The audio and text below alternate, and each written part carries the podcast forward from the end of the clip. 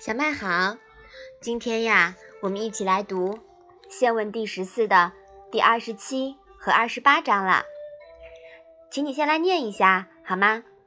子曰：“君子耻其言而过其行。”子曰：“君子道者三，我无能焉。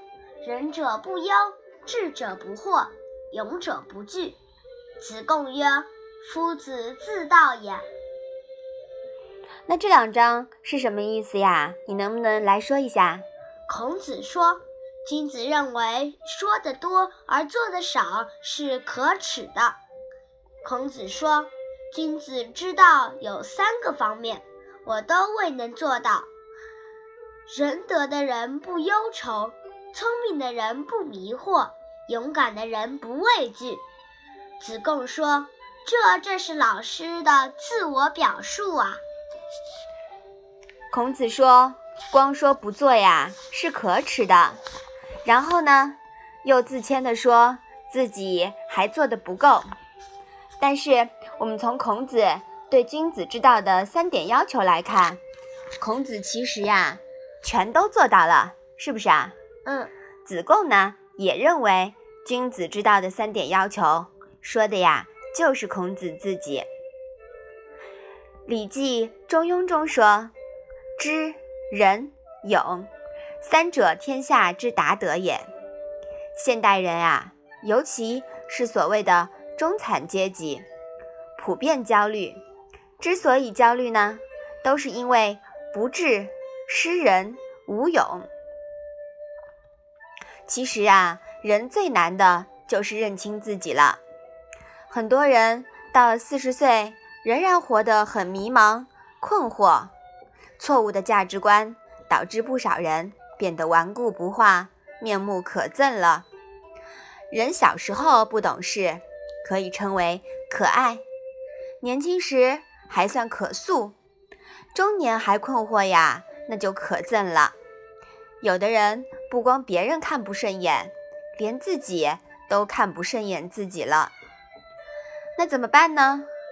《易经》告诉我们呀，这是到了。简卦的当口，我们讲过简卦是吧？嗯嗯，简卦说的就是呀，要遇险则止，知难而退，是为止学。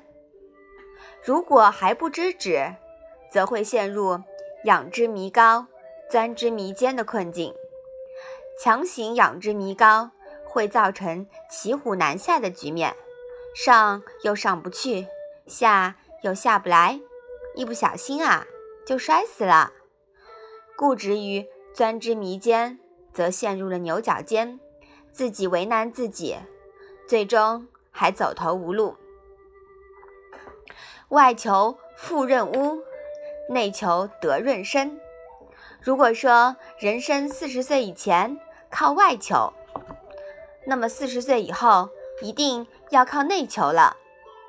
简卦呀。还告诉我们，不惑之年，不要再太执着于追求身外之物的东西了，而是应该反身修德，把有限的人生经历多做一些有意义的事情，视为不惑。